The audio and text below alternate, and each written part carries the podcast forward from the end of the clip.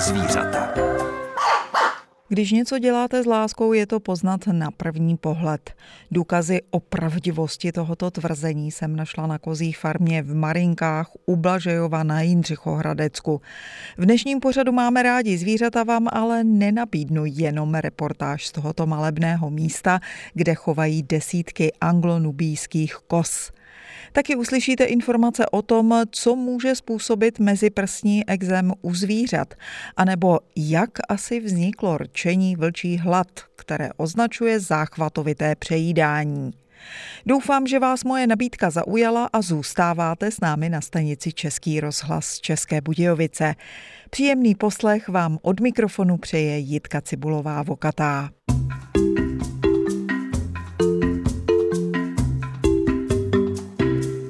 Anglonubijská koza byla vyšlechtěná v 19. století na britských ostrovech křížením indických a sudánských koz s anglickými mléčnými plemeny. Díky svým blízkovýchodním předkům snášejí tyto kozy na rozdíl od ostatních mléčných plemen taky značně vysoké teploty. Někteří chovatelé je mají především kvůli dobrému mléku – jsou ale i tací, kteří je kromě toho mají i jako domácí mazlíčky. Právě mezi ty patří i Jana Drobilová z farmy v Marinkách u Blažejova na Jindřichohradecku. Chovu anglonubijských kos se věnuje už od roku 2014. Teď se na její rodinnou farmu můžete podívat prostřednictvím následující reportáže. Ahoj, jsme kousy mě. Tak pojď ty. No tady si vezmi, nekoukej na mě. Chvíli. Tak to nejseš ty zase? To nejseš ty, tohle to seš ty. Teď jakoby dáváte pozor, aby se všichni napili, jo? Mm-hmm. Některý tady mají maminky, jakože jim dávají a některý už jim nechtějí dávat. A vidím, že jednou rukou držíte no. vemínko a druhá ruka tak jeden zahálí, protože tou musíte drbat čekatele na stravu. Ano. Tohle je takový denní rituál. Tím se začíná tady práce ve stáji u kos nubijských. Ano, nejdříve nakrmíme kuzlátka, potom nakrmíme kozy, dá se seno a jde se dojít. Musím říct, že ani moje ruce nezahálí, protože druhou rukou, ve které nedržím mikrofon, tak buď kozy musím odhánět, anebo hladit, protože mi jdou po sukni. Vlasy, kaničky a všechno, co visí, se dá žužlat. Tady těch eh, kůzlátek je docela dost a řekla bych i různého věku. Ano, někteří se narodili v lednu nebo i v září třeba loňského roku a něco je teďka úplně čerstvý 14 dní starý. Já jsem čekala, že se budou ozývat především mečením, ale některé tady i chrochtají, chrochtají blahem. No, oni spíš, když leží a svítí na ně třeba tady sluníčko, tak jsou spokojení, takže se tak jako pochrochtávají, no. Ve stáji jsou kozy rozdělené na několik skupin. Pochopila jsem, že hned v té první jsou matky ano. s kůzlaty. Ano, tadyhle v té druhé jsou kozy po porodu, ty jsou úplně nejmenší. A tadyhle jsou kozy, které už dojejí víc než rok a teďka se momentálně ve fázi zasušování. To znamená co? Že mléko jako pomalu jeho míň a míň a míň, až nebude žádný. Téměř všechny vaše anglonubijské kozy mají krásné dlouhé uši. Řekla bych, skoro jako můj anglický kokr španěl Kanto, který tady je s námi také. Všimněte si, že třeba tamhle ty zadní kozy jsou původem z Anglie a ty mají ty uši uší a delší a takový jakoby víc posazený prostě nahoře do ruličky. Tamhle ty zase mají ty uši hodně placatý a široký a dlouhý a záleží to opravdu na tom, odkaď ty zvířata pochází nebo jaká je linie toho daného zvířete. Ale k nám teď eh, přišla jedna koza, která vypadá úplně běžně a má hlavně uši nahoru a nemá je vůbec dlouhé. Ano, to je česká bílá koza, Týnka, tý už je 18 let, v lednu jí bylo 18 let. Je v plné kondici, má všechny zuby, jak vidíte, fakt je krásná koza. Když jsme si přivezli první čtyři kůzlátka anglonubijský, tak ona nám je všechny odchovala. Takže je to taková matka pluku tady toho všeho a všemu šéfuje. Je to i hodně dominantní koza, takže furt je s nima i přes svůj věk a stíhá všechno. Teď se mi jedna z kos začala otírat o nohy a trošku jsem se bála, aby mi ji nezačala i okusovat. Myslím si ale, že lidské nohy, sukně, tkaničky, to není potrava anglonubijských kos. Ne, ale je to zdroj velký zábavy. A oni ji neustále vyžadují. Ano. Palce u nohy, taky super. Nejenom, že připomínají anglického kokršpaněla vzhledem, ale myslím si tak trochu i chováním, protože můj pes všude chodí za mnou a vaše kozy zřejmě taky. Ano. Kuzlátka vlastně můžou prolízat těma průlezama ve hrazení, takže někdy se stane i, že najdeme před barákem, kde leží a čekají, až se jim někdo začne věnovat. Což je k nelibosti našich psů, protože ty už občas tu jejich pozornost nedávají. Teď jsme se ze stáje přemístili do dalšího kozího chlívku. Tak je hodný kluk. No ty jsi šikula, no. Tak se přišel pomazlit, to je náš nejstarší kozel a vlastně úplně první. Tenhle kozel je opravdu hodně e, vysoký. Je pravda, že má přední nohy e, tedy na první příčce hrazení, ale i tak jsou určitě tyhle anglonubijské kozy větší než ta klasická česká no, bílá. To určitě a ještě on je opravdu velký, jako i na kozla.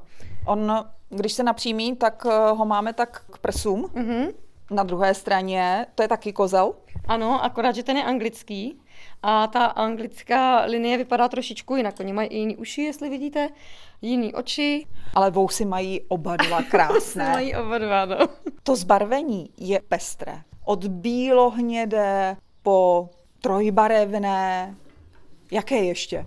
Tam není daná jednotná barva, jako třeba u hnědých nebo bílých kos, ale tam se opravdu meze nekladou. Příroda má prostor k tomu, aby se vyřádila. Mně nenapadlo, že chov kos může být náročný, ale vy jste mě vyvedla z omilu. Ano, anglonubijská koza je vlastně asi jedna z nejnáročnějších eh, koz na chov vůbec, protože má úplně jiný potřeby než klasická bílá koza. A vlastně i ty chyby, které člověk chtě nechtě prostě udělá při tom chovu nebo při té výživě, tak se napravují díl, než když se něco stane těm bílým kozám. Ty jsou prostě takový vděčný, zlatý, vím to u té naší týnky, tam když něco, tak je to den, dva a je to pryč, ale tahle ty anglonubijské kozy, ty jsou prostě náročný. No. Vy jste začínali se čtyřmi kozami. Za jak dlouho jste rozšířili tohle početné stádo a na kolik koz? To asi během čtyř let, protože koza měla kuzlátka, my jsme nechtěli prodat, že jo, další kuzlátka. Byla rostomilá. Ano, ano, ano, takže než jsme k tomu opravdu začali přistupovat tak jako chovatele a, a začala být nějaká mrakace nebo nějaký selektování těch kvalitních, tak jsme si jich hodně nechávali, protože jsme se toho nemohli vzdát, kozlíku taky. Dneska jich tady kolem 60 kusů, ale už jich bylo přes 100 ale to už se nedalo prostě zvládnout. No. My teď obcházíme kozly, protože chceme udělat takový experiment. Uh-huh. Mapísek. On na nás tak nedůvěřivě kouká, ale už zvedá pisky a ukazuje zuby, jako kdyby pozoval. Ano, on se směje a zrovna tady Matýsek, ten se strašně rád fotí, víte, jak drží. A dívá se do objektivu. Ano, ano. Takový manekín.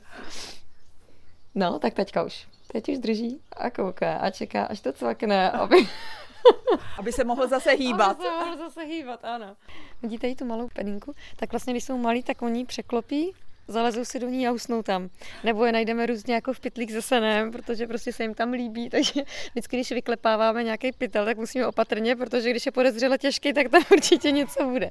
A úplně nejradši mají, když tahneme žok se senem, tak když se otočím k ním zády a tahnu, tak oni na to naskákají třeba pět a strašně rádi se vozí, takže ale to je tak, že já spadnu dozadu, protože, protože to už něco váží, takže s ním mají sranda. No. Teď některé kozy už netrpělivě začaly mečet a upozorňovat na to, že už bychom je mohli ano, podojit konečně. Už čas. Právě jsme přišli do dojírny. Ano. Teďka pustíme. Oni jsou naučení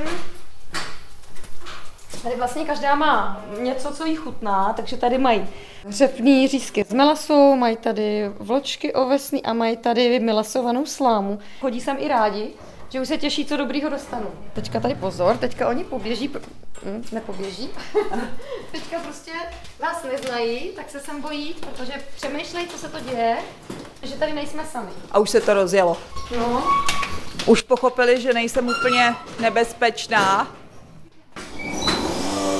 Tak teďka se jim umejou peníka. No, je to vlastně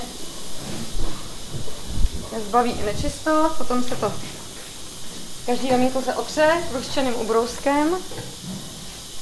Tak, teď to necháme pracovat. Vidím, že už se nedojí ručně. No ne. Že... I když někdy taky. A kdy? když vypadne prout. Ale tohle už je moderní dojírna. Ano. Tohle je moderní dojírna, takže všechno je tady automaticky. Takže to ušetří hodně námahy a hlavně zdraví na ruce. Teďka Alenka nandává na stavce a začíná dojení. Jaká je dojivost anglonubijských kos? Dojivost je vyšší než u normálních kos, i když ono záleží taky na tom způsobu chovu, protože jako je tam moc faktorů, který to ovlivňují. Takže my třeba, protože máme velkochov, tak nemůžeme krmit eh, individuálně každou kozu zvlášť, takže máme dojivost kolem 4 litrů. Jinak, když jsme měli těch kos míň a mohli jsme opravdu každý dát, co potřebuje, protože každá potřebuje něco jiného, tak ta dojivost u některých byla až na 6 litrech. Mléko od některých eh, kos má zvláštní zápach a tím se anglo-nubijské kozy od těch ostatních plemen také tak trochu liší. Ano, anglonubijská koza je vlastně známá tím svým mlíkem. Má jiný složení, takže je vhodná vlastně na výrobu síru.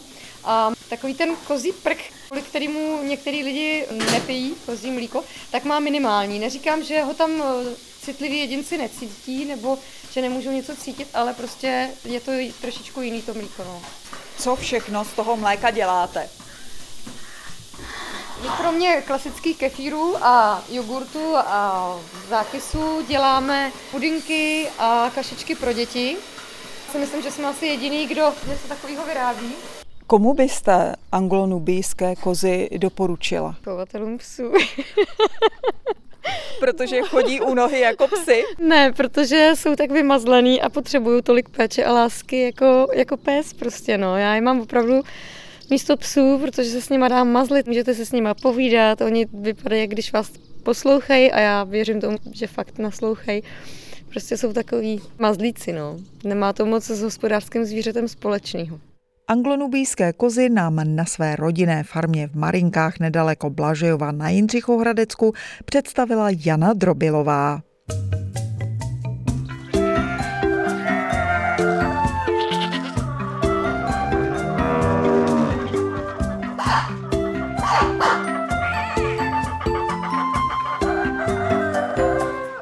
Když váš pes věnuje mnoho času vylizováním mezi prstí, s jeho čistotností to opravdu nemá žádnou souvislost. Většinou to signalizuje nějaký zdravotní problém. Může jít o dermatologické onemocnění, ale taky o cizí těleso pod kůží. Podrobnosti má pro nás veterinářka Lucie Míková z veterinární kliniky Vltava v Českých Budějovicích. Velmi často se vyskytuje hlavně u dlouhosrstých plemen, samozřejmě může postihnout i plemena krátkosrstá.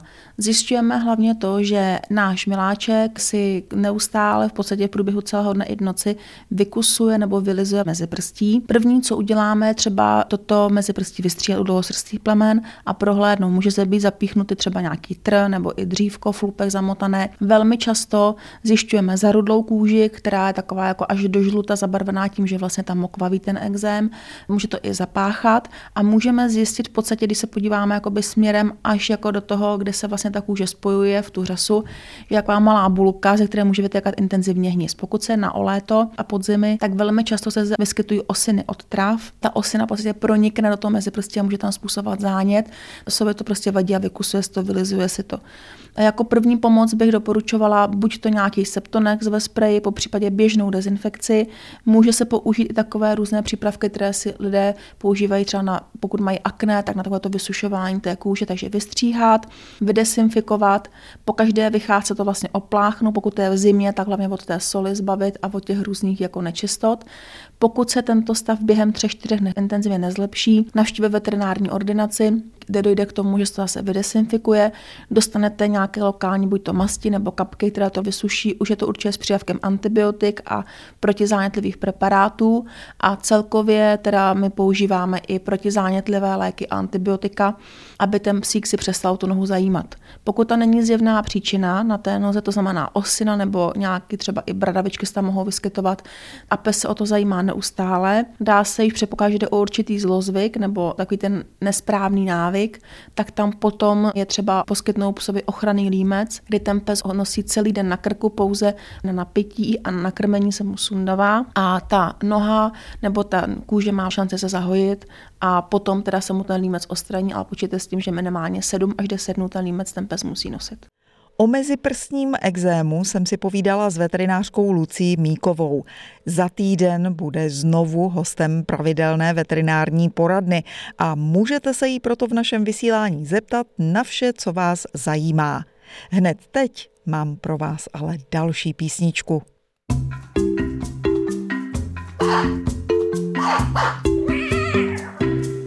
Záchvatovité přejídání odborníci na výživu nazývají vlčím hladem.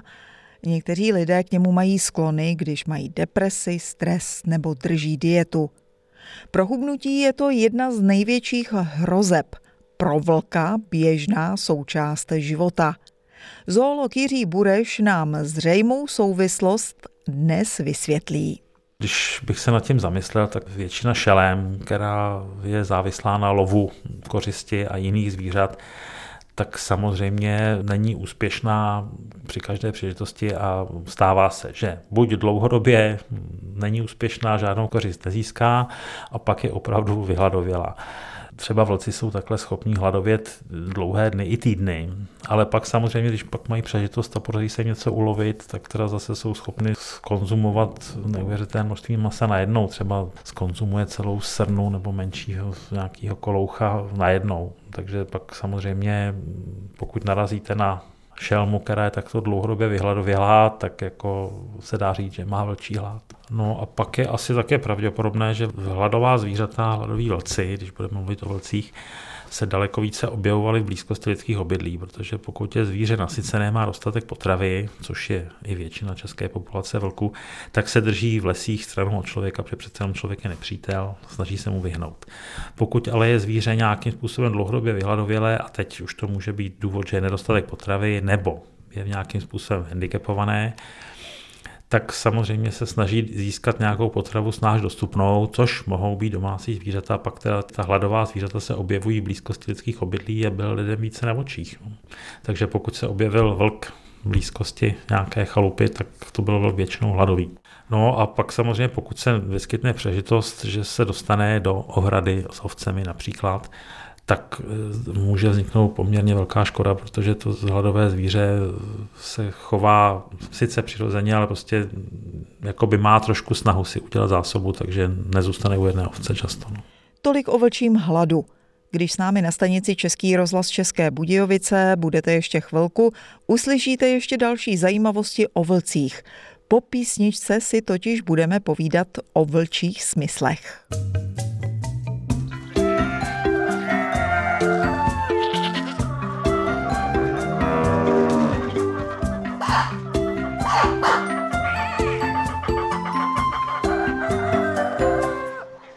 Vlci jsou už nedílnou součástí přírody taky na jihu Čech. V současnosti jich na našem území žije zhruba 150. Nejvíc je jich na Šumavě a v Novohradských horách. Tato šelma se ale taky objevila na konci loňského roku například na Třeboňsku a nově i na Písecku, což pravděpodobně souvisí s hledáním nových teritorií.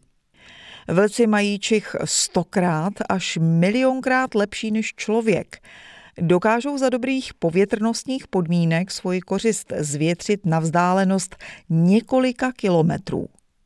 V lesnatých oblastech s nízkou hustotou velkých kopytníků je čich nejdůležitějším smyslem, který vlkům umožňuje vyhledání kořisti a lov. V otevřených planinách nebo v tundře ale může být stejně důležitý zrak.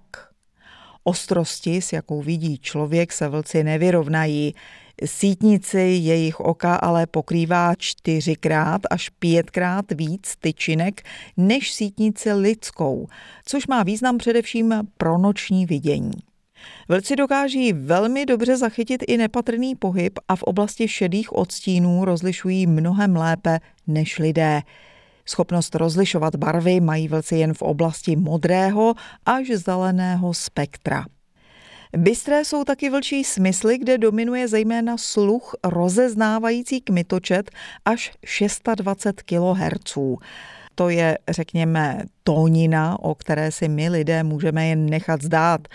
Samozřejmě vlčí čich je nástrojem naprosto nepostradatelným. Stejně jako pro psy jsou i pro vlky důležité pachové značky. Eli Radingerová strávila pozorováním vlku 25 let svého života. Ve své knize píše o tom, že tyto šelmy milují svoji rodinu, přemýšlejí s ní, spřádají plány, inteligentně spolu komunikují a jsou nám podobnější než jakákoliv jiná živá bytost. A to je z dnešní zvířecí půlhodinky téměř vše. Na závěr už jen jedna rada v podobě čínského přísloví. Když odháníš vlka od dveří, dávej si pozor, aby ti oknem vzadu nevlezl tygr. Mějte krásné dny a pokud budete mít příští týden čas a chuť, nalaďte si znovu pořad Máme rádi zvířata na stanici Český rozhlas České Budějovice. Těšit se na vás bude Jitka Cibulová Vokatá a taky veterinářka Lucie Míková. Naslyšenou.